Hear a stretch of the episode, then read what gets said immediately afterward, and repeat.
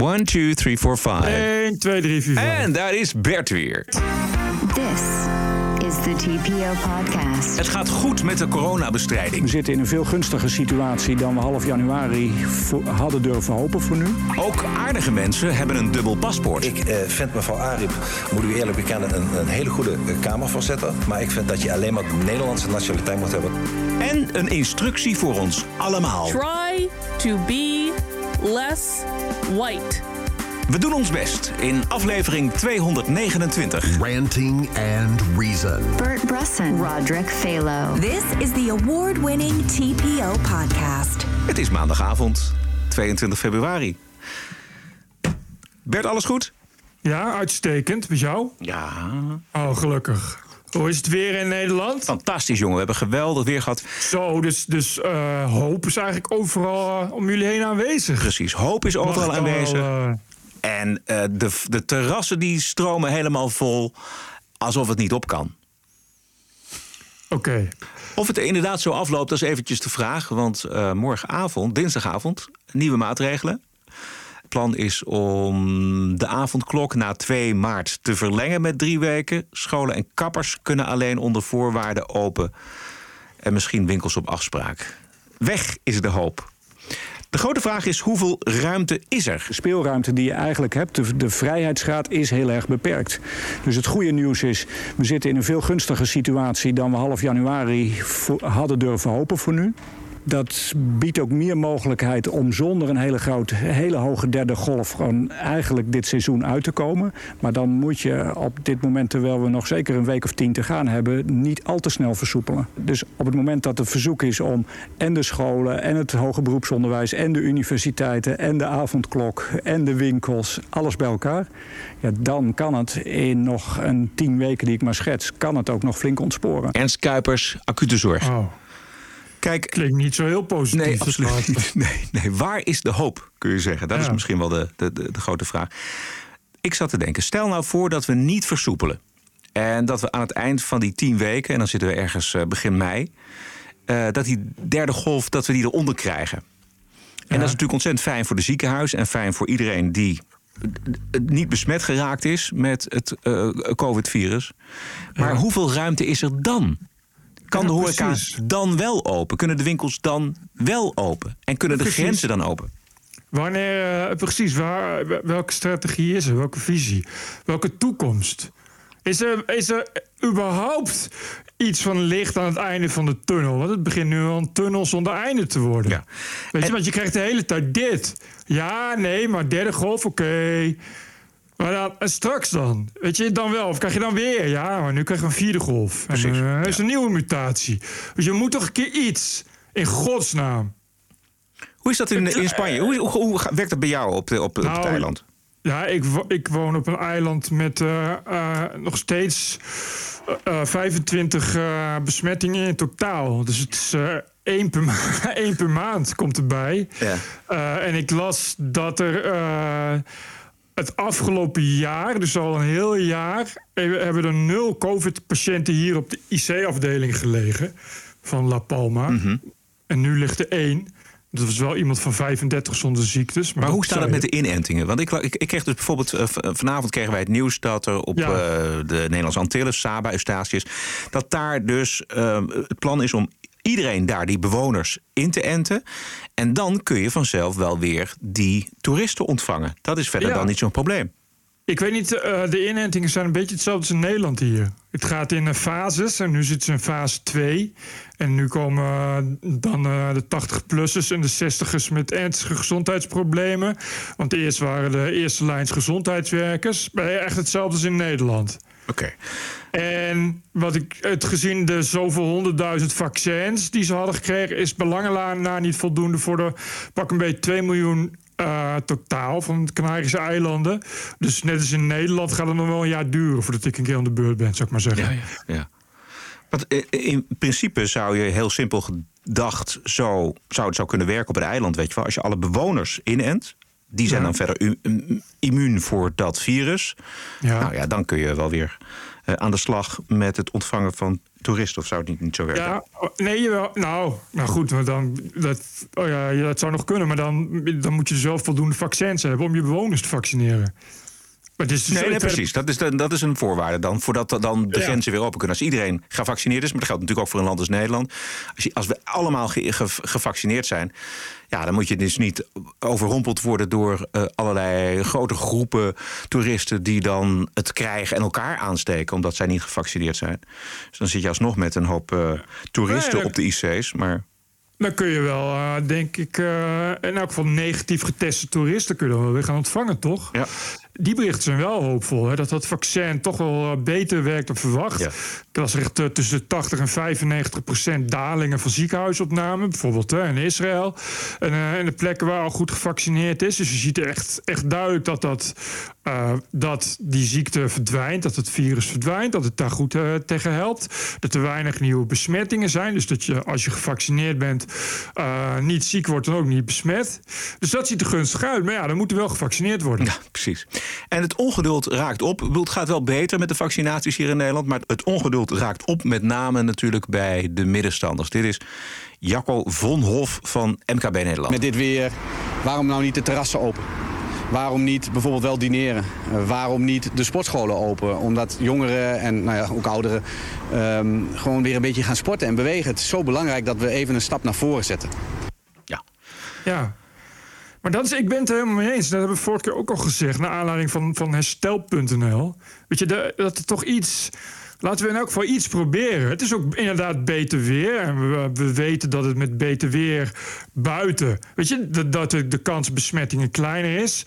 Eh, ik kan me herinneren dat eh, eh, in juni, vorig jaar was het juli, die demonstratie op de Dam. Ja. Daar waren een heleboel mensen heel dicht op elkaar bijeen op de Dam. En er is uiteindelijk niemand, niemand ziek geworden. Nee. Dus dan moet je toch ook nu dan daar kunnen zeggen... laten we, laten we in elk geval wat groene zones, eh, terrassen open op zijn minst. Ja, er wordt- er Horeca buiten open. Ja, er wordt mee geëxperimenteerd op eigen initiatief. Eh, Gisteravond in het Vondelpark. Een grote groep zielige jongeren... die hebben gisteravond hun best gedaan... om het eh, openen van de winkels en de horeca nog eventjes uit te stellen. En dat klonk zo.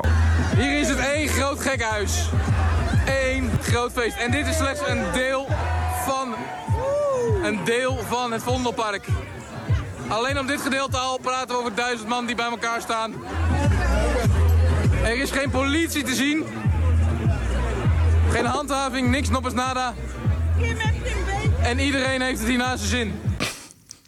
Ja, maar eh, kijk, luister, het is misschien eh, niet verstandig. En eh, als ik eh, nu eh, 19 was, zou ik in elk geval niet eh, heel dichtbij eh, tussen duizend andere mensen dicht op elkaar gaan staan. Eh, maar ja, weet je, ik, die, ja, die jeugd zit dus al een jaar vast. Wat, ik, en en wat, wat krijg je anders dan dat mensen Nee, het, sorry, gewoon sorry. niet, Ja, ja. Het gewoon niet meer trekken? Ja, Want ik, ik, ik- Bert, alsjeblieft. Ik, be- ik begrijp best dat er mensen zijn die het moeilijk hebben. Maar er zijn heel veel mensen in Nederland die het moeilijk hebben. Met name natuurlijk die middenstanders, de oudere mensen. Ja. Maar dit is, een vorm, dit is een soort hedonistische solidariteit. eh, eh, eh, van die jongeren die dan zeggen: we zijn met z'n duizenden tegelijk zijn we hier. En er is nergens iemand te bekennen. Dat zijn wel de mensen die het, die het aan elkaar kunnen overgeven. En dat zijn dan de zielige jongeren. Nee, ja, precies. Maar goed, het zijn jongeren. Maar ik, ik vind het niet raar als straks ook de middenstand in de horeca open gaat.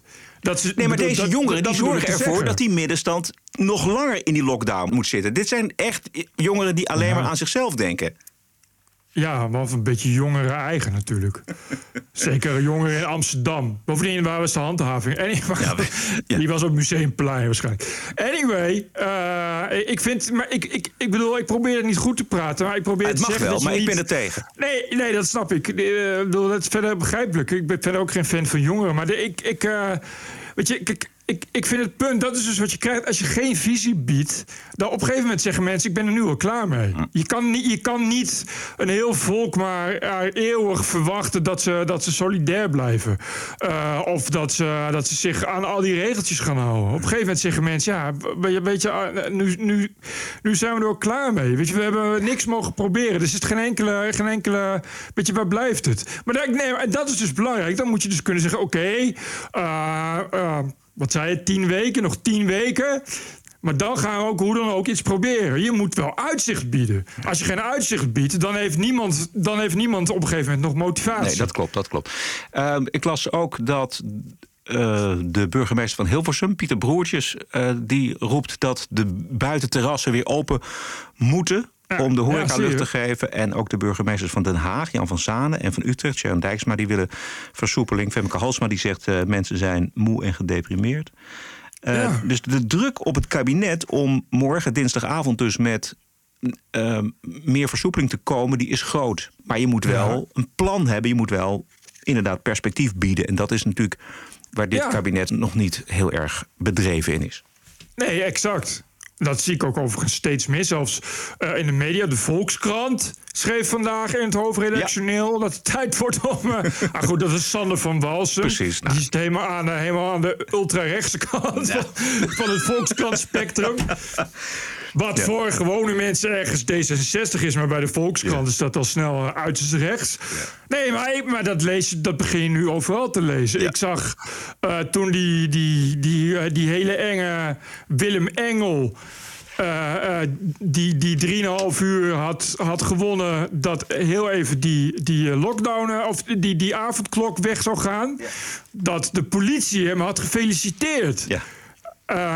Wat mij het idee geeft dat het dus onder agenten ook al een, een soort soort stemming is dat ze voor Willem Engel zijn. Dat me een doodeng idee lijkt. Maar toch, weet je, je begint, het begint een beetje, begint je toch een beetje te kantelen, heb ik het idee. Ja. Dat mensen nu al heel erg klaar zijn met zich, zich aan al dat soort dingen houden. En ja, dat, dan moet er toch echt iets gebeuren. Je kan zeggen wat je wilt. Tot nu toe heeft het volk zich prima gedragen. Ja, god op de jongeren na en uh, wat, uh, wat railschoppende wappies. Maar uh, je kan niet zeggen, uh, weet je, dat het, dat het hier, uh, dat het hier slecht is gegaan. Nee. Maar het is nu al een jaar. Dan, dan na een jaar moet je toch echt een keer gaan kijken. Wat, wat gaan we doen? Omdat ook die mensen natuurlijk weten... er wordt gevaccineerd, die vaccins werken. Uh, ja, wat ik zeg, we we eerder hebben we, hebben we manifestaties in de buitenlucht gehad... waardoor het lijkt dat het niet zoveel kwaad kan. Dus, mensen zijn ook... Eigenlijk, er is geen lockdown verder, alleen een intelligente lockdown... maar mensen zijn al de hele tijd buiten bij elkaar. Dus dat moet toch kunnen? Dan moet toch je terras open kunnen? Ook ja. voor de helft, et cetera, et cetera. Ja. 17 maart zijn er Tweede Kamerverkiezingen. En om drukte te vermijden zullen er uh, in een aantal gemeenten drie dagen gestemd kunnen worden. Zo waar, jazeker. Heeft allemaal te maken met de COVID natuurlijk. Gisteren zat Geert Wilders bij Rick Nieman. En daarin uh, ging het onder meer over. Wat heb je het gezien toevallig? Ja, ik zag in elk geval op YouTube dat fragment over die dubbele paspoort. Ja, laten we het daar eventjes over hebben. Want um, PVV-idee is om mensen met een dubbel paspoort te verbieden om een politieke functie te laten bekleden, zoals Kamerlid, uh, uh, Kamervoorzitter of burgemeester. Ik vind dat je als je een dubbele nationaliteit hebt, dat je op zijn minst de schijn op je hebt dat je nog een andere loyaliteit maar hebt. Maar u weet net zo goed als ik. U weet net zo goed ja. als ik dat het voor mensen met een Marokkaans paspoort bijna onmogelijk is, ja, zo niet is helemaal onmogelijk dat is. niet mijn probleem. Dat is niet uw ze, probleem. Dat moeten ze in Marokko met de Marokkaanse wetgever oplossen. Dan, dat, ik ga niet over de Marokkaanse of de Australische dus wet. Khadija Arib en uh, Abu Talib moeten opstappen om een probleem waar zij niets aan kunnen doen. Nou, Abu Talib is volgens mij geen, uh, zit niet in de Tweede Kamer, dus daar uh, heb ik het niet over. Politieke functie. Maar mevrouw Ariep, ja, ik, ik, ik uh, vind mevrouw Ariep, moet u eerlijk bekennen, een, een hele goede Kamervoorzitter. Het is ook niet tegen haar persoonlijk, maar ik vind net als men in Australië vindt dat je als je in het Nederlandse parlement zit, dat je alleen maar de Nederlandse nationaliteit moet hebben. Dat is een heel normaal voorstel, waarvan ik het heel vreemd vind dat wij dat niet hebben. En volgens mij zorgt dit standpunt tot verdeeldheid binnen de PVV. Ja, het is natuurlijk een problematisch standpunt. Ja, want Wilders die vindt dus Ariep weliswaar een prima voorzitter, maar zij kan geen Kamervoorzitter blijven. Algemeen bekend is de buitengewoon vriendschappelijke relatie tussen Kaja Ariep en de plaatsvervangend voorzitter van de Tweede Kamer. En dat is Martin Bosma. Ja, ja. En dit gebeurde er donderdag 11 februari jongsleden. Meneer Bosma. Ja, ik weet het. Het onderwerp is uh, herindeling. Nee, onderwerp... Samenvoeging van gemeenten. Het onderwerp is democratie vandaag. Ja, maar het gaat alleen maar over de ja. minister. Ja, nee, het gaat over democratie vandaag. Ik leg het u uit. Blijf zitten. Nou, ik blijf sowieso zitten. Wat mij betreft zo lang mogelijk. Ja. Ja, Dus- die hebben een innige band. Eh, en, maar eh, ik, ik vrees eh, Wilders ook, want die, dat zegt hij al. Van, ik vind het een eh, goed Kamervoorzitter. Terwijl Wilders nou, normaal gesproken ook geen al te grote vriend van welke Marokkaan dan ook is. Eh, Het is, ik, ik vind het, is een probleem. Het is een, ik begrijp eh, wat hij zegt en zo over, over de dubbele paspoorten. Maar Rick Nieman had, had, had hem toch wel goed beet op die manier. Door te zeggen: van, ja, oké, maar mensen als Ariep dan. Ja. Want kijk, wat Wilders stuk opricht is zeggen van ja, eh, eh, dubbele loyaliteit. En, en eh, wat je krijgt is als kut Marokkanen een Marokkaans paspoort hebben. Het eerste wat ze doen is dan ineens zeggen ja, ik ben Marokkaan. Als ze niet uitkomt. Oké, leuk en aardig, maar dan denkt iedereen al aan, straattuig. Of nog erger, hoe heet het, salafistische, salafistische leuzenroepers. Of Turkse Erdogans-fans. Weet je, daar denkt iedereen aan bij mensen met een dubbel paspoort. En dan vergeet je dat mensen als Ariep en Abu Talib en mensen die het fantastisch doen, die je niet kwijt wilt, dat ineens ook hebben. En dan moet je ineens zeggen, ja, ja die moeten dan ook weg. Ja, precies. Ja. Ja, dat is, dat is wel een beetje, een beetje een pijnlijk probleem natuurlijk. Misschien kun je nog herinneren dat wij vorig jaar mei hebben wij een stukje laten horen uit de uitzending van Op 1, waarin een vrouw vertelt hoe zij probeert zich te ontworstelen aan de eh, Marokkaanse greep. Haar naam is eh, Laila Ezeroli, dus de zus van Nadia Ezeroli. Dat is een verslaggever van de Volkskrant. Eh, even heel kort samengevat wat zij zei. Zodra ik kon, heb ik de Nederlandse nationaliteit aangevraagd. Dat heb ik bewust gedaan. Om ook om van Marokko af te komen en om bij Nederland te horen. Dat, eh, nou ja, goed, dat was belangrijk voor mij. Eh, en, op, een eh, en dan kom je erachter, of dat wist ik natuurlijk al, eh, dat je van die Marokkaanse eh, nationaliteit en daarmee niet, niet afkomt. En daarmee ook niet afkomt van die Marokkaanse overheid. En dus ook niet afkomt van het Marokkaanse rechtssysteem. En ook niet afkomt van de Marokkaanse wetten. Praktisch betekent dat dat niet alleen ik, maar ook mijn dochters, mijn kinderen, mijn kleinkinderen en iedereen daarna zal vallen. Of nou ja, goed, voor mij is het nu mijn dochters en ik. Wij vallen onder een wetgeving die geen gendergelijkheid kent. Dus als vrouw ben je minderwaardig aan een man. Eh, die, eh, een, een land dat wetten kent die niet alleen discriminerend zijn, maar ook bedreigend voor sommige groepen. Dan heb ik het over zedelijkheidswetten. Homoseksualiteit is verboden, is een misdrijf, is strafbaar.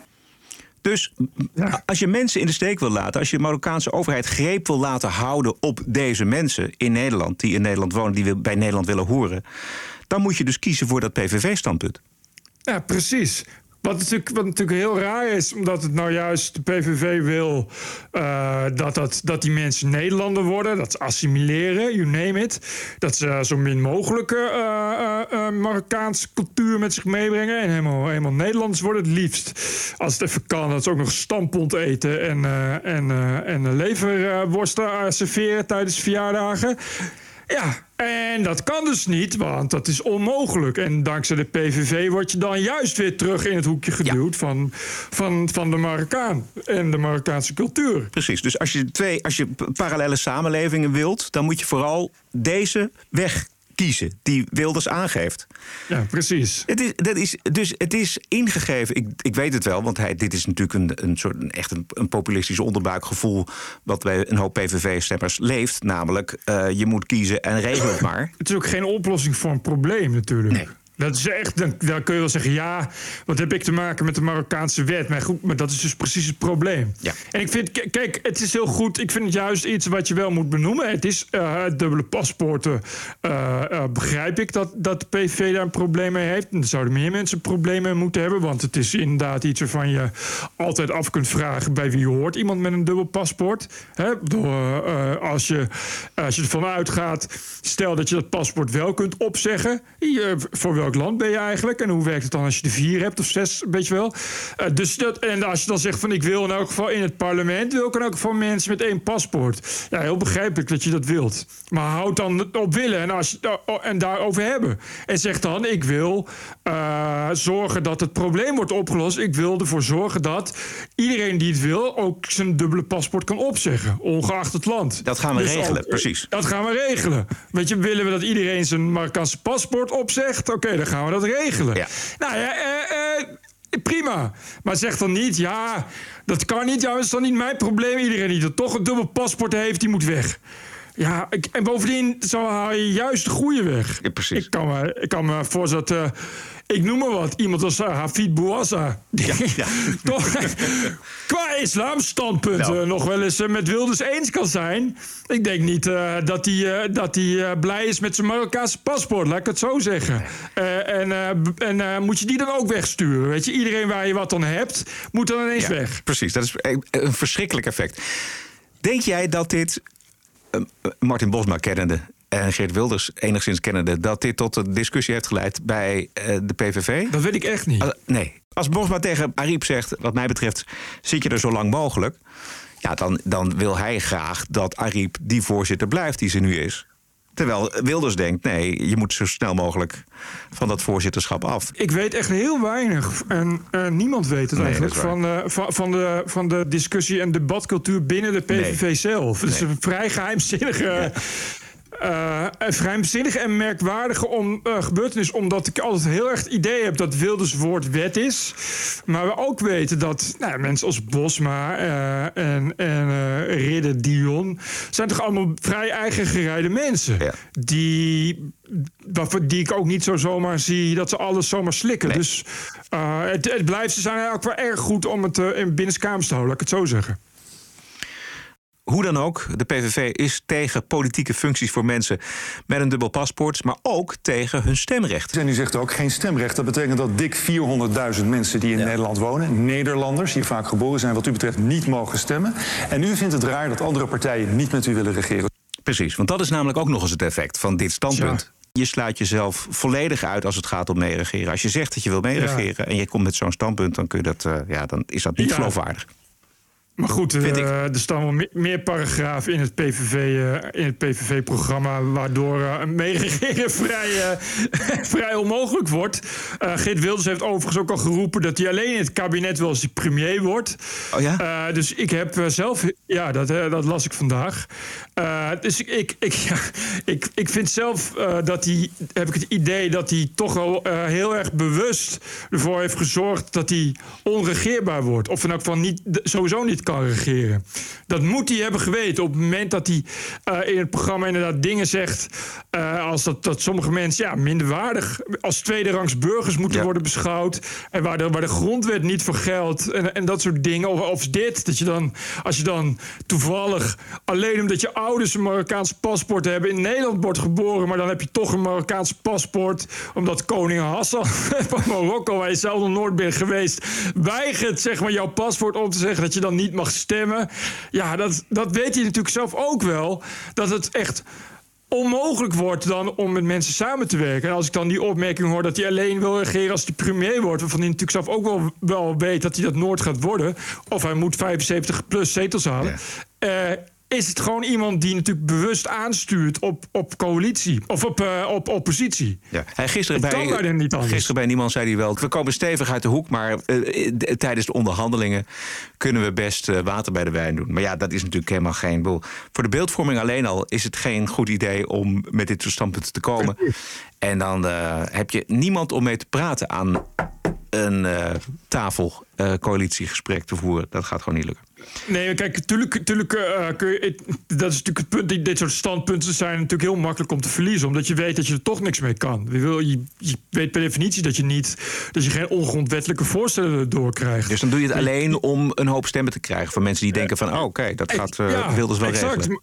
Maar je kan dan niet verwachten dat überhaupt iemand met je wil praten, natuurlijk. Met, met, dat soort, met dat soort kun je wel zeggen, ja, maar ik kan ze weer, ik kan ze weer schrappen.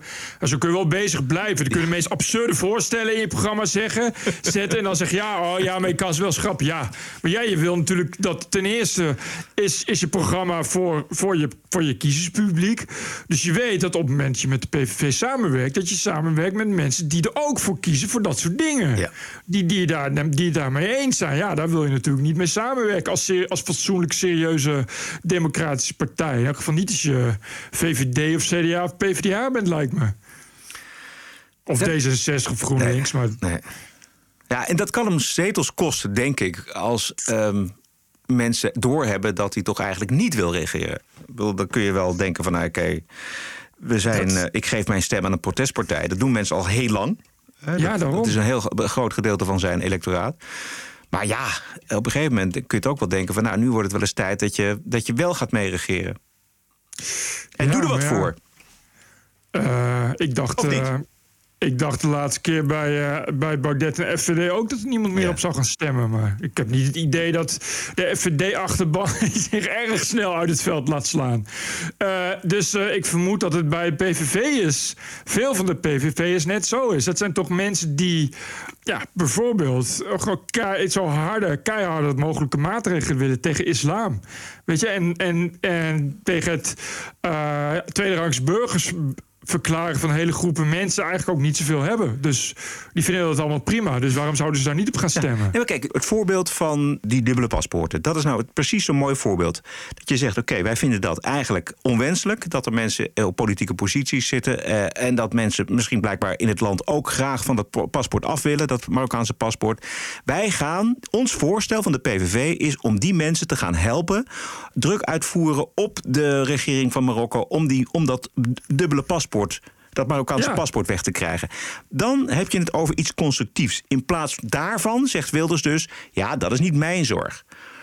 De PVV heeft een kans om daar te scoren. Laat die gaan. Dat is dus het punt. Op het moment dat je zegt van ik ga er alles aan doen om, mee te regeren, dan moet je dus eh, constructief zijn. En constructief opstellen en gematigd. En dat is precies iets wat je in elk geval bij de PVV niet wilt zijn, denk ik. Nee. Dus dat is, dat is, eh, dat is, een, dat is een, beetje, beetje het issue. Ik denk dat, dat je moet gaan kiezen inderdaad van ja, we kunnen erop gokken dat we, dat we matig en dat we mee gaan regeren, dat mensen daarom op ons stemmen. Of we kunnen erop gokken dat eh, we juist niet matiger, maar nog extremer worden. En dat mensen daarom op ons gaan stemmen. En ik denk dat die laatste keuze niet zo'n gek idee is, het PVV-electoraat kennende. Maar ja, je zou ook kunnen zeggen dat het eh, aan dat PVV-electoraat ook uit te leggen is wat je wilt bereiken en hoe je dat gaat bereiken. Als je kijkt naar die dubbele paspoorten bijvoorbeeld. Dat is toch prima, dat is toch goed te verdedigen, dat kun je toch zeggen? Dat zou ik ook denken, ja. Maar dat is volgens mij dus een strategische keuze die daar wordt gemaakt. Maar goed, dan is dus eh, Wilders net zo cynisch als een Rutte, als ieder ander. Ja, tuurlijk. tuurlijk is hij dat. Ja, ik bedoel, ik, ik, je- had je anders verwacht dan? Nee, maar, oké, maar dat is zijn verwijt altijd eh, naar, het- naar, het- Oh, ja, kabinet en naar nee, Rutte. ja. Maar dat, ja, Maar dat is ook, ja, nee, ja, dat is, dat is precies, precies hoe het is. Precies hoe de politiek is. Dat maakt het ook zo per definitie duister en onzuiver. Dat je daar, daaraan ontsnap je gewoon niet. nog andere dingen. Of zullen we naar de Wokweek gaan? Nou, ik, ik vond het wel een goed interview van niemand eigenlijk. Ja, hè? Ik, krijg, eh, ik zie veel mensen die dat allemaal verschrikkelijk vinden. Oh ja? Maar ik- Wie zegt dat? Nou, ik las het op TPO onder van ons huis. eh. Maar en eh, op Twitter natuurlijk ook ging iedereen erop los. Maar ik weet het niet. Het, de- iemand die. Ik vond ten eerste. eh, stelt hij tenminste kritische vragen. Dat is, vind ik al heel wat. Eh, beter dan. anders zit je bij BNN bij een of ander meisje van 16. dat gaat vragen hoe je je koffie drinkt. Weet je, daar, moet je ook, daar, daar word je ook niet vrolijk van. En in de tweede plaats zie je dan die Rick Nieman. dat hij gepassioneerd en oprecht daar, daar zich daarover opwindt. Ik ken Rick goed en het is een hele, eh, vind ik een goede journalist. Hij, heeft, hij presenteert leren in een programma op zondagochtend, wat dan ook iets van gezelligs moet hebben. En dat is een beetje het, het format van het programma. Dus hij, kan, niet, hij kan niet voortdurend eh, bezig zijn met eh, harde kritische interviews. Maar dit, dit politici natuurlijk wel. En dat doet hij goed. Ja, ik vond dat hij hier heel serieus gewoon mee bezig was met interviewen. I was offended and I have rights. TPO Podcast. De Wokweek kijken we naar mensen, bedrijven, instanties die zich een slag in de ronde deugen of capituleren voor de terreur van de identiteitsideologie. Woke Disney had Pieter Pan en het Olaf, eh, olifantje Dumbo al eh, de wacht aangezegd. En nu is het dus ook tijd voor de Muppets. Misschien heeft u het gezien, heeft u het gelezen. Bij 18 afleveringen van de Muppet Show komen er op de streamingsdienst in beeld waarschuwingen voor kwetsende stereotypen. En dan staat er: dit programma bevat negatieve weergaves en onjuiste behandelingen van volken en culturen. Deze stereotypen waren toen verkeerd en zijn dat nu nog steeds. Eh, ja, maar welke aflevering ook? Hè? Het gaat echt om jaren oude afleveringen waar komieken te gast zijn die dan misschien wel kwetsende grapjes maken. Precies? Pieter Sellers eh, met een viool van een zigeuner. En Pieter Sellers! Ja, ja, Pieter Sellers, 100 jaar Wou al dood. zeggen. Zanger Johnny Cash die optreedt voor een, eh, een vlag van de, van de Confederatie. Oei, Johnny Cash en een vlag van de Confederatie. Nou, nog even en hij gaat voor, eh, voor gevangenen in een gevangenis optreden, man. En het opnemen voor gevangenen. Wat, zo, wat zullen we nu krijgen? Wat is echt 1953 of zo, man? Ja, ja. Ook al episodes met uh, komiek Steve Martin en acteur James Coburn en zangeres uh, Debbie Harry en Kenny Rogers. Dat vindt, vindt Disney allemaal problematisch. Kenny Rogers en kwetsen. Nu gaan we het echt krijgen. Ik Kenny Rogers heeft niet alleen een witte huid, maar heeft ook een witte baard. Dus dat, zou, dat zal de, de reden zijn. Dat is, die is dubbel wit. Jesus Christ, maar echt. Ja, maar je herkent eigenlijk altijd het kwaad aan de afwezigheid van humor. En aan, aan, aan, het bestrijden van humor. Humor is namelijk bevrijdend. En als het kwaad ergens op uit is, dan is het wel de vernietiging van die vrijheid. Dus omdat mensen namelijk aan de leiband moeten lopen van de ideologie van het kwaad. En daarom wordt de humor aangepakt. Kijk maar naar mensen als Sylvana of aan partij als bij één. Of weet je, het, alle humor. En kijk maar naar die social justice warriors. Er is geen humor, niks. Alles is verboden. Nee, het is echt, maar je, je ziet ook dat die mensen. Uh, ja, het is, het is echt. Postreligieus kunnen die mensen hun frustraties niet meer kwijt. Uh, en, en moeten naar kwaad worden gezocht om te bestrijden. En dan is het inderdaad alles problematiseren. Alles, gewoon alles problematiseren. Omdat er gewoon geen. Ja, de, anders is er geen, geen, geen probleem meer te vinden. Dus je ziet inderdaad echt dat die humor ja, de, alles wat grappig kan zijn, moet, dat mag niet. Het moet echt ernstig zijn. Het is puriteins. Het is puritanisme ja, echt. Ja, want als je, kijk, eh, grappig. waarom zou je om de ene grap wel mogen lachen en om de andere niet? Dat is in, in de humor is dat niet zo geregeld. Humor is namelijk geregeld zo van je, je maakt een grap en je lacht erom ja of nee. Maar omdat sommige grappen wel mogen nog en andere grappen absoluut niet. Ja, kun je maar beter uh, de humor met uh, wortel en al uitroeien. En dat is waar ze mee bezig zijn. Ik las een laatste goed essay over in National Review, geloof ik. een komiek die, die is dat een oude komiek die dan inderdaad beschrijft hoe in, in Amerika de humor is verdwenen. Die zegt ook van ja, in de jaren 60, weet je, vanaf, vanaf eind jaren 60 kwam die opkomst van, van die empowerment, van die groeperingen. Ja, daar, uh, de Black Panthers en, uh, en de strijd voor, voor, uh, voor zwarte burgerrechten. Maar ook, ook, ook de emancipatie van de homoseksuelen en de, de feministen. En noemen we allemaal op. En al die groepen hebben allemaal met elkaar gemeen dat ze van heel veel houden, maar niet van humor. Ja. Weet je, dat ze inderdaad de humor en de grap als eerste aanpak. En zo is die humor in die compartimentisering van al die protestgroepen... in eigenlijk een soort nieuwe verzuiling... is die humor gewoon helemaal verdwenen. Omdat je niet meer uh, je kan die aparte zuilen ook niet meer bereiken. Omdat als je nu een grap gaat maken, als je nu humorist bent, wat je ook maakt, is altijd iemand gekwetst. Ja, Omdat er zoveel groepen zijn, is altijd wel iemand gekwetst. Precies. Dus, dus, dus, het is niet meer. Er is geen, uh, geen eensgezindheid meer. Dus ook geen eensgezindheid meer over wat grappig is, over humor. Exact. Dat is gewoon niet meer mogelijk. Die tevredenheid is er ook niet meer. Nee, nee, nee, nee, nee. En volgens mij is ook wat een, een heel belangrijk onderdeel van humor is, is spot. Hè? Ja, maar dat kan dus niet meer. Nee, het belachelijk maken van, van, van dingen. Nee, dat kan dus niet. Het is uit elkaar geslagen en gepolariseerd. En een te grote kloof tussen de groepen. Waardoor die humor geen plek meer heeft. Ja, exact. Als u ergens uh, de humor mist, dan heeft u vrijwel zeker te maken met een woke-situatie.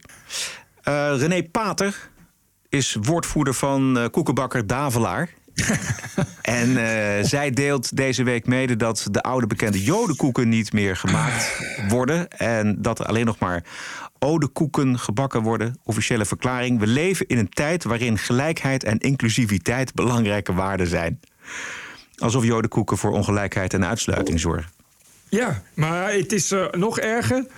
Is dat ze als marketingdingetje bij Davelaar uh, een soort een automatisch sollicitatie, automatisch sollicitatie-aannamebeleid hebben. Als je bij Davelaar, dat is ergens in Friesland geloof ik, uh, wilt werken, dan hoef je alleen maar je cv op te sturen in je sollicitatiebrief. En dan bij de eerstvolgende open plek ben je aangenomen. Huh? Uh, als, als, je, als je althans een enigszins relevant cv... want goed, als je, als je de bakkersmachine wil bedienen... moet je wel weten hoe een bakkersmachine werkt, weet je dat idee? Maar dat is geen uh, gesprek of zo? Nee, nee. En dan, uh, zij zeggen dan, want bij ons is iedereen welkom. Dus onge- ongeacht je huidskleur of je handicap natuurlijk. Juist mensen met een handicap, die wil je ook aan het werk helpen. En dan gaan we samen gaan we je aan het werk helpen. Ja, als het dan niet werkt omdat je je vingers kwijtraakt in de bakkersmachine. Ja, dan, sorry, zo weet je. Nee, maar dus, dus dat noemen ze een inclusief aannamebeleid. Ja, daar past natuurlijk niet meer in. En wat hebben ze gedaan? Ze hebben een enquête gehouden. En wat bleek? Dat vooral mensen van de jonge generatie het een beetje kwetsend vonden, het woord jodenkoeken. Die, hebben, die, die weten van toeten nog blazen. Ik las in mijn tijdlijn van mensen waarvan ik weet dat zij een Joodse achtergrond hebben. Dat dit een, echt een verschrikkelijke manier van deugen is. Ja, ik, ik las ook eh, eh, ergens een artikel dat ze ook hadden ze ook eh, het, het CIDI om, om informatie Ja. gevraagd. En die zeiden ook van we hebben eigenlijk nog nooit van iemand gehoord dat ze, dat ze iets hadden tegen jodenkoeken. Het, weet je, het is, ook, het is geen Jood die ooit gekwetst is door de Amsterdamse Jodenkoek. Integendeel, dat is natuurlijk, natuurlijk een begrip van 300 jaar oud. Eh, eh, weet je, ja, dat hoort bij Amsterdam. Dus het is ook echt, echt ingegeven door wat nu in de inclusiviteitsmarketing past. Nou, dat gaan we dan maar doen. En dan maak je er ook nog in godsnaam odekoeken van. Ja, dat verzin je toch niet? Maak er dan een heel nieuw product. Is trouwens de- deze firma de enige die de jodenkoeken maakt? Of zijn er ook Nee, het zit zo. Je hebt dus, dit is eh, bakkerij Davelaar. Die eh, oorspronkelijk uit Alkmaar, geloof ik. Eh, en die, die dus de officiële registered trademark naam Jodenkoeken heeft. Er zijn overal ook Joden zonder N koeken. Eh, dat zijn, Albert Heijn heeft ze bijvoorbeeld zelf ook. Die heeft jodenkoeken en jodenkoeken met chocola bijvoorbeeld. Je noemt het, kunt het zo gek niet bedenken. Maar je mag namelijk de naam jodenkoeken mag je namelijk niet gebruiken. Want die is al geregistreerd van hun. van Havelaar. Nu zijn er dus ook bedrijven, en het zal Albert Heijn vast ook wel zijn binnenkort... die ook de naam jodenkoeken niet meer willen gebruiken. Ja, tuurlijk. Terwijl joden is, eh, dat is niks volgens mij. Nee. Nee. Dat zijn joden, ja, dat, die komen uit de joden. Jodiën misschien of zo, ik weet het niet. Maar dat heeft niks te maken met joden. Dus het kan sowieso niet kwetsend zijn. Maar ook die gaan nu een naam veranderen. Een aantal, zeg ik. Ik zeg een aantal eh, bedrijven die dat ook overwegen. Coca-Cola Company is bezig zijn werknemers te trainen om minder blank te zijn. It is from an internal whistleblower at the Coca Cola Company. The training literally says try to be less white. Dit is eh, Karlin Borisenko, dat is een Amerikaanse vlogger, vlogster... die van eh, eh, een medewerker van Coca-Cola de training heeft toegespeeld gekregen. En wat blijkt dat eh, dit enorme, gigantische Amerikaanse bedrijf... niet de goedkoopste cursus op zijn eh, werknemers loslaat... namelijk de training van woke-guru Robin DiAngelo... Maar wat voor deze cursus geldt, geldt voor al die antiracisme- en diversiteitscursussen. Het is een businessmodel. What I want to bring your attention to here is that it says one time workshops on racism are not enough.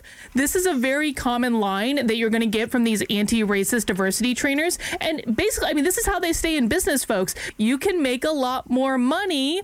If you have to come back over and over and over again. So you have to constantly do the work of becoming an anti racist. It is a lifelong process in which you will be consistently doing the work. What they say is that you will be racist your entire life.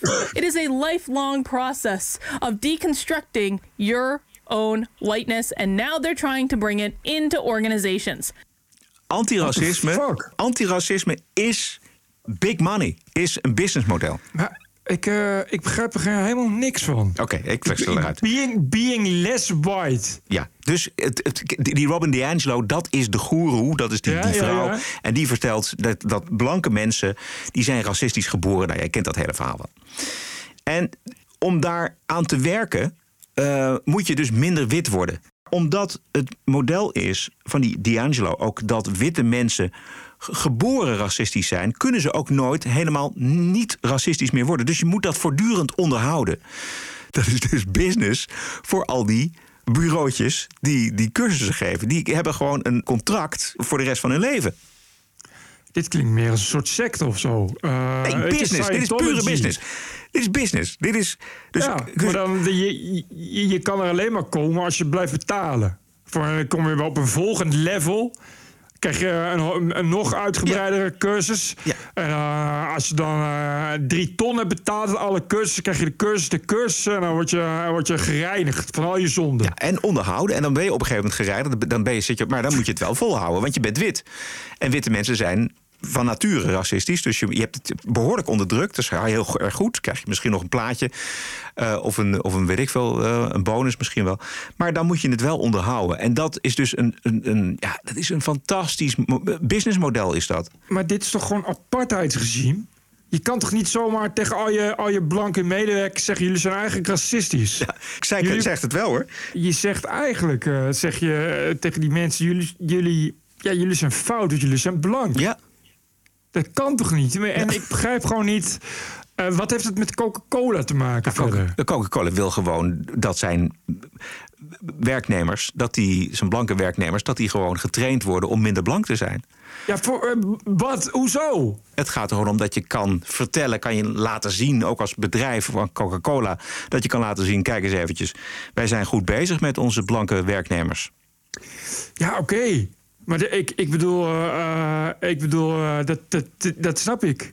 Maar dat is bij, bij, uh, bij Unilever is het naar buiten toe gericht. We gaan er niet meer met Facebook werken of zo. Weet je, kijk eens hoe dapper wij zijn, want we adverteren niet meer op Facebook. Maar dat is toch niet ik begrijp het gewoon niet. Bert, begrijp je dat er bedrijven zijn dat er aan wordt gevraagd: wat doen jullie aan diversiteitstrainingen? Dat ze dan een antwoord moeten hebben. Dat ze niet meer langer kunnen zeggen: nee, we, daar doen we ja. niks aan, want het is allemaal oké okay bij ons. Nee, dat is stuk, je stuk, moet ja. kunnen aantonen: we zijn bezig met diversiteit. Dus dan komt er weer zo'n zo'n bureau. En als je eenmaal in de gedachten van het bedrijf van de, kunt, kunt planten, die giftige gedachten van die, die Angelo, en zegt van ja, maar uw blanke werknemers, die zijn gewoon racistisch geboren. En die komen daar niet meer zo met een één cursusje vanaf en een terugkommiddag. Dus dat betekent. Ik... Ja, dus dat, de, dan moet je dus voortdurend. En daar is wat, wat erop ingespeeld. Dat doet de Coca-Cola Company. Die zorgt gewoon dat daar uh, die werknemers training blijven krijgen.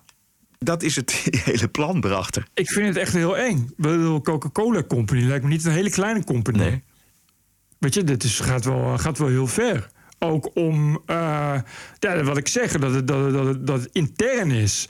Dus ik snap dat Coca-Cola zegt: Oh, we gaan voortaan alleen nog maar uh, biologisch afbreekbare flessen gebruiken. Of we gaan voortaan uh, alleen nog maar boven de 17 jaar verkopen, want anders gaan de tandjes van kinderen eraan. Maar dat doet Coca-Cola niet, want dan leiden ze verlies.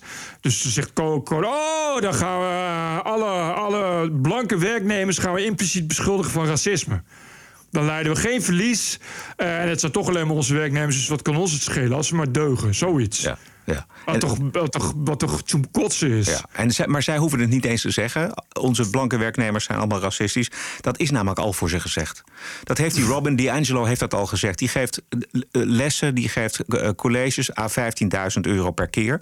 Heeft een boek geschreven. Het is een mega bestseller in Amerika. Ook hier in Europa wordt het verkocht en verslonden. Um, dus dat is allemaal bijna een soort van waarheid.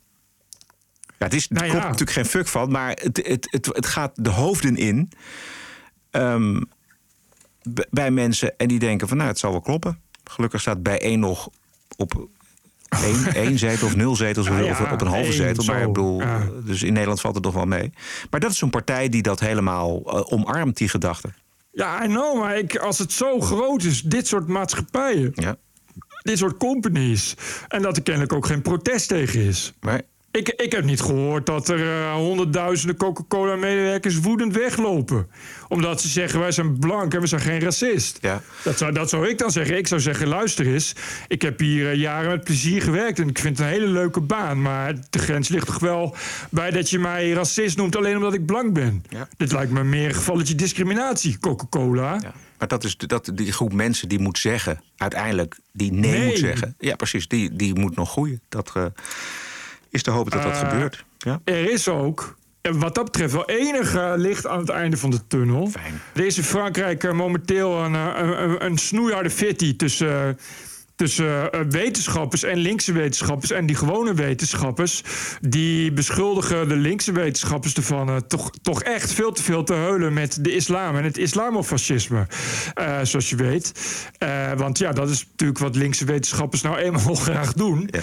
En, en van het, ja, toch, toch een soort van islamiseren van universiteiten. Ge- geheel in de stijl van, van Wellebeck, zal ik maar zeggen. Een soort islam light die langzaamaan wordt geïnstalleerd. Omdat de wetenschappelijke elite er niet zoveel van zegt. En de islam toch eigenlijk vooral als slachtoffer ziet. En derhalve ook eh, toch haar best doet om via de sociologie en eh, nou ja, de genderstudies en weet ik veel wat. onderzoekjes te doen die dat allemaal maar staven. Nu zijn er eh, een hoop, toch geen kleine namen die in, in, in bijvoorbeeld enigszins rechtse kranten als Figaro toch uitgebreide manifesten hebben ge- gepubliceerd waarin wordt gezegd we moeten hiermee oppassen, we moeten hiermee ophouden. Want dit is een, een soort woke shit die vanuit Amerika eh, overkomt waaien. En dat is een gevaar voor onze teerbeminde en geliefde eh, Republiek Frankrijk. Eh, nou, daar is, is natuurlijk nu heel veel ophef over. Ook omdat de minister van Macron van Onderwijs dit heeft gesteund en gezegd: ik wil graag meer onderzoek. Dus je begrijpt dat er heel veel linkse wetenschappers nu op hun achterste benen staan. Die zeggen: schande, dit is dictatuur. En wij hebben ook vrijheid van meningsuiting. Dit is alleen maar extreem rechts gebrul voor de bühne. Hoe dan ook, het is er. Eh, en er wordt in elk geval iets aan gedaan. Er is in elk geval debat over. Zie je ook bijvoorbeeld eh, eh, deze keer een school in Frankrijk... die heeft besloten om voortaan alleen nog maar vegetarisch warm eten op het menu te zeggen. Als je dat in Nederland doet, hoor je er niemand over. Dan zegt iedereen lekker inclusief. Bovendien, vegetarisch is goed voor de diertjes. In Frankrijk daarentegen zeggen ze... ho, ho, ho, wat zijn we hier aan het doen? Wat is er mis met een goede pot vlees... en waarom is het vegetarisch? Dus eh, eh, je, er is nog hoop. Eh, er wordt nog verzet gepleegd. Niet iedereen in de hele wereld neemt het allemaal automatisch zo aan. Ja, precies. Wat dat betreft, die minister van Onderwijs, Frederik Vidal, doet echt boter bij de vis. In navolging eigenlijk van Trump. Exact, die toch ook heeft gezegd van we gaan onderzoek doen en we moeten zorgen voor de vrijheid van meningsuiting op de universiteiten. Precies, we moeten niks hebben van deze intolerante ideologie. En eh, Trump ging eh, tot actie over. En dat, dat lijkt dus Macron en deze Vidal ook te doen. En op een andere universiteit was het Oxford of Harvard. Een, in elk geval een bekende Ivy League universiteit. eh, worden studenten nu nog steeds bestookt met opdringerige groepen die vinden dat ze eh, cursussen anti-racisme moeten volgen.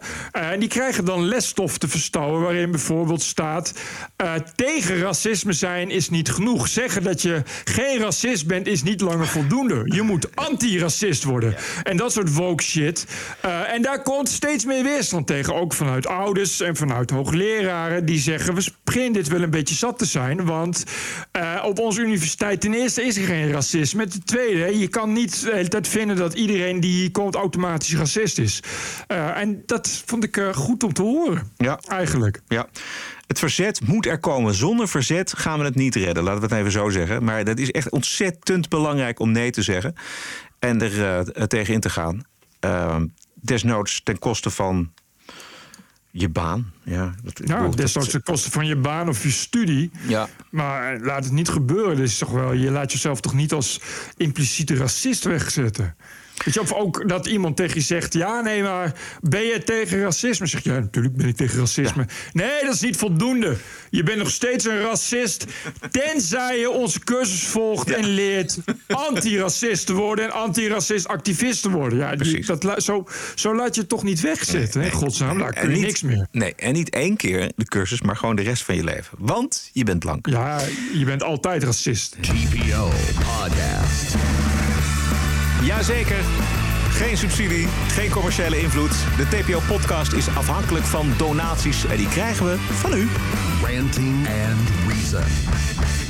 Eén keer per week, elke maandagavond, kijken wij welke waarde de TPO-podcast heeft. En lezen wij de reacties voor, voor zover die er zijn. Eh, waarderen kan op tpo.nl slash podcast. En schrijven kan naar info.tpo.nl. Even kijken. Deze die zegt niet dat hij anoniem wil blijven, maar ik zal toch maar even anoniem houden. Want je, je- het is zo duidelijk waarom. Eh, beste Bert en Roderick, ik ben al lang een bezoeker van de TPO-website, maar ik had wat schroom aan, aan jullie podcast te beginnen. Toen ik eraan begon is dit achteraf een van mijn mooiste ontdekkingen op podcastgebied gebleken. Ik geniet van jullie vrije geluid en sla elke week weer met mijn hoofd op tafel van verbazing als ik de Wookweek voorbij hoor trekken. Ik hoop dat al het politiek correcte en woke baggergedoe een tijdelijk verschijnsel is, anders is het, is het slecht gesteld met de mensheid. Hier komt het. Ik geef les in techniek aan ROC-studenten. Dat leerlingen in gewoon Nederlands. En ik, aan mij werd gevraagd of ik met mijn klas. Of ik mijn klas met mensen zou willen gaan aanspreken. Eh, in plaats van mannen en vrouwen.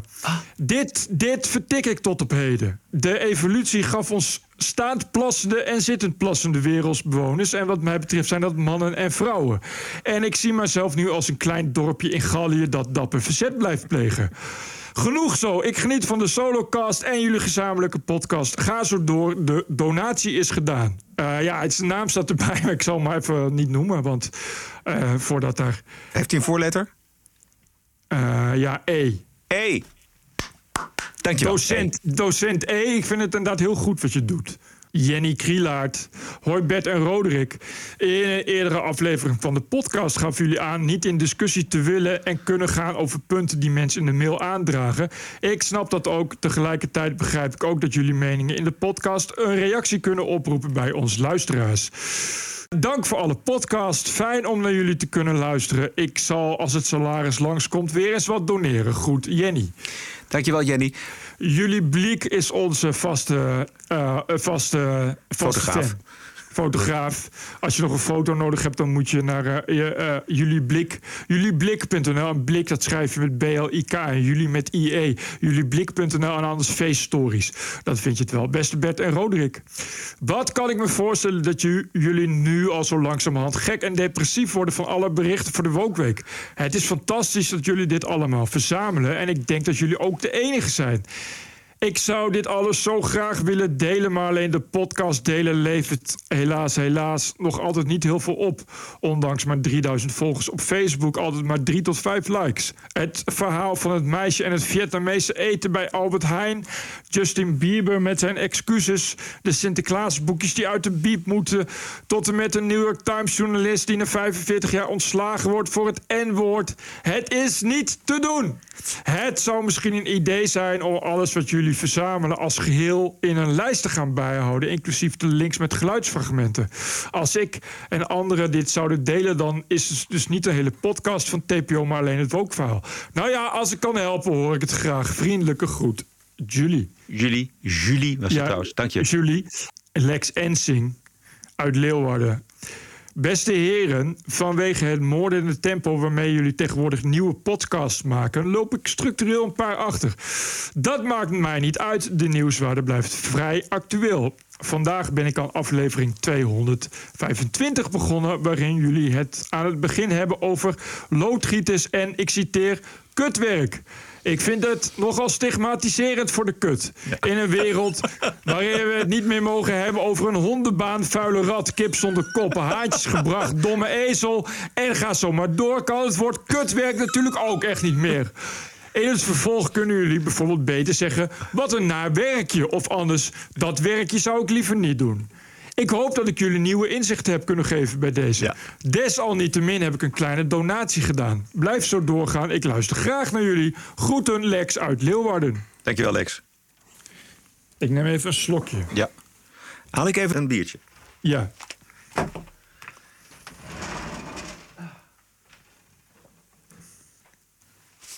Ja, hè? Ja? Hessel van der Hoek. Hi heren. Bij deze mijn kwartaaldonatie van 21 euro. Ik luister al een poosje, maar merk dat ik nu telkens uitkijk naar de dinsdag en de vrijdag voor mijn wekelijkse portie nieuws voor realisten. Zolang dit zo blijft, zal ik per kwartaal blijven overmaken. Zijn er inmiddels genoeg donaties voor het voortbestaan? Of verhuizen jullie binnenkort stilletjes naar de Cayman-eilanden? Ga zo door. Jullie zijn zeker tijdens corona tweemaal het hoogtepunt van mijn week. Hartelijke groeten, Hessel van de Hoek. En zeven minuten later mailt Hessel van de Hoek... Ha, volgende keer maak ik 26 euro over. Moeilijk dat rekenen. Niet alleen voor Hugo de Jonge. Hessel, ja, inderdaad. Nee, we hebben inmiddels zo'n enorme bankrekening... dat wij inderdaad naar de Cayman-eilanden vertrekken. Nee, dus nee, het gaat... ehm, Nou ja, wa- wat kunnen we er... Het gaat redelijk. We leven natuurlijk ook in, in moeilijke tijden, dat begrijpen we best. Maar ehm, nou ja, we zijn gewoon... eh, we zijn er maar druk mee, zullen we maar zeggen. Ruben Wanders, beste BNR, heb mijn halfjaarlijkse donatie van 52 euro weer gedaan. Iets dat alle vaste luisteraars eigenlijk verplicht zijn, vind ik. Dat vinden wij ook. Met betrekking tot de Wookweek wil ik graag een suggestie doen, geïnspireerd door de publicaties van Helen Pluckrose, James Lindsay en Peter Bogosian uit 2018. We hebben inmiddels geleerd dat ook soep kan kwetsen. En tot voor kort werd toegepast in een giftige cocktail van neocolonialisme en culturele toe-eigening. Vercommercialiseerd door lands grootste kruidenier. Als het niet zo triest zou zijn, was het ergens nog wel grappig geweest. Zou het een idee zijn voor de luisteraars om massaal de komende weken bedrijven, omroepen, overheden en andere instellingen aan te schrijven, eventueel onder een alter ego, in een serieuze poging beklag te doen over producten, diensten of andere situaties die vanuit de woke-ideologie gezien onacceptabel zijn? Na Fogate kan het niet belachelijk genoeg, dus advies aan de luisteraars om zich niet te laten remmen door wat voor normale mensen ongeloofwaardig lijkt. Vervolgens onthullen jullie over een aantal weken in de podcast dat alle inzendingen de meest vergaande initiatieven waar daar daadwerkelijk aan tegemoet is gekomen door de aangesproken organisaties. Groeten Ruben. Wat hij bedoelt is dat je het niet gek genoeg kan maken. Dus dat je kan gaan zeggen, eh, wat ik op Blanke Twitter vla, al- ja. dat, dat je kan zeggen tegen Albert Heijn... ja, ik ben gekwetst op blanke vla. Dat moet natuurlijk witte vla zijn. En zo kun je bij elk product natuurlijk wel iets vinden. Eh, ik vind het eigenlijk wel... Ik ben niet zo van, eh, van oproepen... want het levert uiteindelijk altijd, altijd gezeik op. Voor je het weet werkt zoiets echt heel goed. En dan krijg je weer dat de mensen van de TPO-podcast... hebben opgeroepen tot bedreiging. Je kent het allemaal wel. Maar, maar het is wel wat wel interessant zou zijn... zou inderdaad om, om te zeggen van welke, welke achterlijke dingen... die natuurlijk als expres zijn bedoeld ook worden opgevolgd. En dan is het maar de hoop dat, dat de ironie overkomt. Eh, Ruben begrijpt ironie en wij ook. Maar er zijn nog meer luisteraars die de ironie niet begrijpen. En dan krijg je eh, dingen dat mensen toch dingen gaan sturen... waarvan je denkt van dit is echt behoorlijk ver naast de grap. Precies. Voor- weet je, voor- het is- Voordat je het weet gaan mensen klagen eh, bij Davelaar over jodenkoeken. Oké, ja, nee. Ik, Marco Magielsen, beste Bert en Roderick. Als een ware parasiet heb ik vanaf het prille begin... en zonder iets terug te doen in jullie podcast geluisterd. Eh, een paar weken geleden heb ik eindelijk een kleine donatie gedaan... naast mijn abonnementje op de site. Mijn schuldgevoel is nauwelijks afgenomen, helaas en terecht. Als fotograaf is het normaal gesproken al een beetje schrapen... maar het gedoe van het afgelopen jaar heeft het eh, voor mij niet makkelijk opgemaakt... Maar ooit zal het beter gaan. Ik sluit me volledig aan bij alle lofuitingen die, die Bert wekelijks voorleest. Inmiddels luistert ook mijn vrouw en ergert zich met mij mee aan alle woke flauwekul. Ze is dus niet alleen aantrekkelijk, maar ook erg slim. het is belangrijk dat dit soort gekte benoemd wordt. En ik denk dat jullie meer medestanders hebben dan jullie vermoeden. Ik hoop dat jullie nog heel lang doorgaan. En mochten jullie ooit een fotograaf nodig hebben voor de pubquiz of iets anders, laat het weten. Dat doe ik met alle liefde en plezier bij wijze van sponsoring. Groeten, Marco Magielsen. Dankjewel, Marco. En last but not least, het is eh, niemand minder dan Johan Almekinders. Is het eh, statenlid in Overijssel voor jaar 21, voorheen FVD. Eh, en tevens nummer 18 op de lijst voor de Tweede Kamer voor jaar 21. Johan Almekinders doneert persoonlijk, dus niet uit naam van jaar 21, dat moet ik even duidelijk bijstellen. Wel uit naam van zijn bedrijf, dat is Libero Aankoopmakelaars. Eh, doneert hij 1000 euro Pardon? aan de TPO-podcast. Zo. Fantastisch. Johan. Wat een geweldige donatie is dit. Ja, eh, ik heb hem eh, teruggemaild en gezegd... Johan, ik vind het eh, geweldig... maar ik ga niet oproepen aan mensen dat ze ja 21 hoeven tegen te stemmen. En dat begreep hij volledig. En dan zei ik van, ik doe het echt puur uit mijn eigen persoon... en uit mijn eigen bedrijf, dus Libero aankoopmakelaar. Geen idee, de- volgens mij is dat de makelaar die je dan nodig hebt... je huis wil kopen. Dus mocht je een huis wil gaan kopen... huur vooral Johan Almekinders als aankoopmakelaar in. Maar bedankt, Johan. Geweldig bedankt. Iedereen bedankt. Iedereen bedankt voor het eh, ondersteunen van deze TPO-podcast. Eh, wil je dat ook doen? Ga dan naar tpo.nl/slash podcast. Dit is de TPO-podcast. Een eigenzinnige kijk op het nieuws en de nieuwsmedia. Twee keer per week, elke dinsdag en elke vrijdag. 100% onafhankelijk. Want zonder reclame en zonder een cent subsidie. The award-winning TPO podcast. Wat is het jou waard? Een euro per aflevering? 104 euro per jaar? Of kies zelf een bedrag. Waardeer en doneer op tpo.nl slash podcast. De TPO-podcast. Wat is het je waard? En schrijven kan naar info.tpo.nl. Uh, the GOP has completely Oh, this is nice. But we want something else. TPO Podcast. Ladies and gentlemen, the President elect of the United States. This is CNN breaking news. We have never, ever, ever, ever failed in America. It's an incredible way of putting it. Tell the truth matters. It's an incredible way of putting it. This is a Russian intelligence disinformation campaign. Why isn't Joe Biden angrier about all of this? How stupid can you be? This is a classic example of the right wing media machine. Sure. You know the facts well. Go ahead. Ik zag een uh, geweldig gesprek met de Britse meester-interviewer Andrew Neil... met de zwarte Amerikaanse opiniemaker Clarence Owens. Eigenlijk twee mensen die wij ontzettend uh, graag zien en horen, Bert. Het Juist. interview ging over de Republikeinse partijen op dit moment en in de toekomst. En je vindt het hele interview op Spectator TV op YouTube. Klein stukje eruit over de blijvende invloed van Trump op die partij. Kenneth Owens. Uh, the GOP has completely changed. It's not. It's no longer the establishment Republican Party.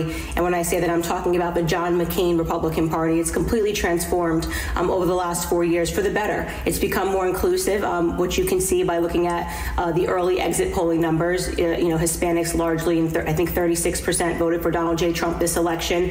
Uh, black uh, women and doubled their support for Donald Trump. Black men voted 18 percent for Trump. So despite all of the rhetoric of trying to smear and libel him as a racist, the party has actually become incredibly more inclusive. Um, and that's in large part uh, because Donald J. Trump was a, a more cultural figure. And what I mean by that um, is that he was able to communicate his message in a more effective way, and it, he felt more attainable to the American people. And I get that he's a you know he's a boisterous, busty billionaire from New York, uh, but he does when he speaks to people, he's very much uh, a blue collar and able to relate to them in a different way. Even without Mr. Trump, the Republican Party will still, to at least a substantial degree, have become and remain a Trumpian party. Absolutely, without, without question. Republikeinse partij dus voorgoed veranderd richting Trump. Uh, ja, zij zegt het. Dus ja. het zal waar zijn. Ja. Ik Eh. dacht dat het toch nog wel een hoop strijd was, maar... Ja, ik denk Binnen dat... de Republikeinse Partij bedoel ik. Ja, dat zal zeker ook wel um, plaatsvinden. Maar ik denk dat die man inderdaad... Um, die heeft zo zijn stempel gedrukt. En ook door het electoraat wat hij aan die partij verbonden heeft. Echt, en, en die culturele verandering, dat geloof ik ook heel erg. En zij kan het weten volgens mij. Trump zal zeker, een, een, misschien niet voor 100%, maar misschien wel voor de helft... of anders voor 40% uh, onderdeel blijven uitmaken van die partij.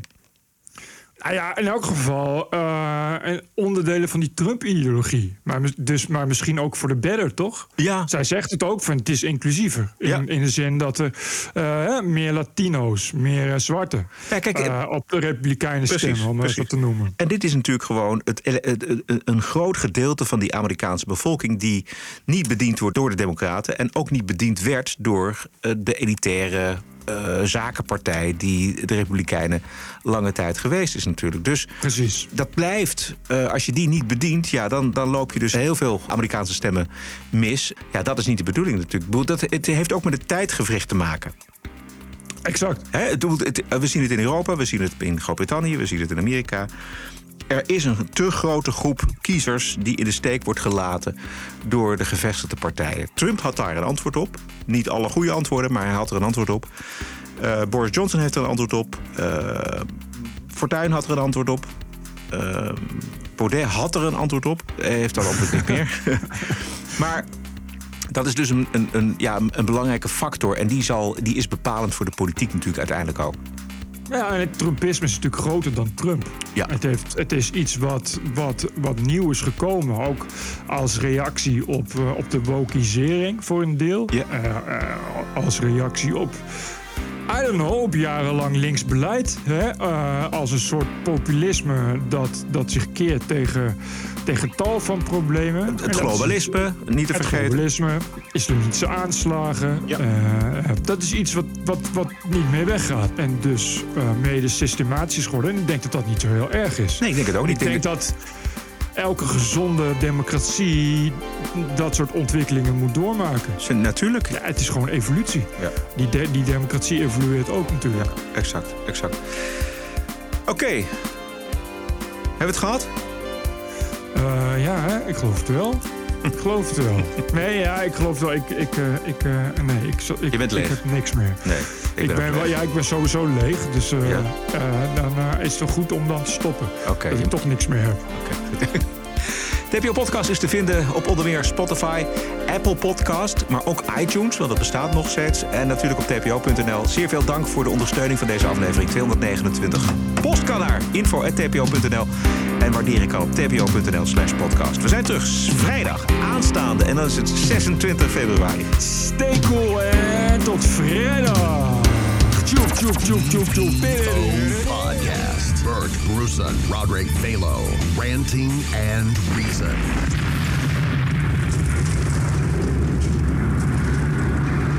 Daarom wil ik ook een eigen ruimtevaartprogramma voor Nederland. Ik wil dat wij naar de maan gaan. Ik denk dat dat van, van, van, van fundamenteel spiritueel belang is voor ons volk. Podcasting is the TPO podcast in the Netherlands. Bert and Roderick. What a show. I'm telling you.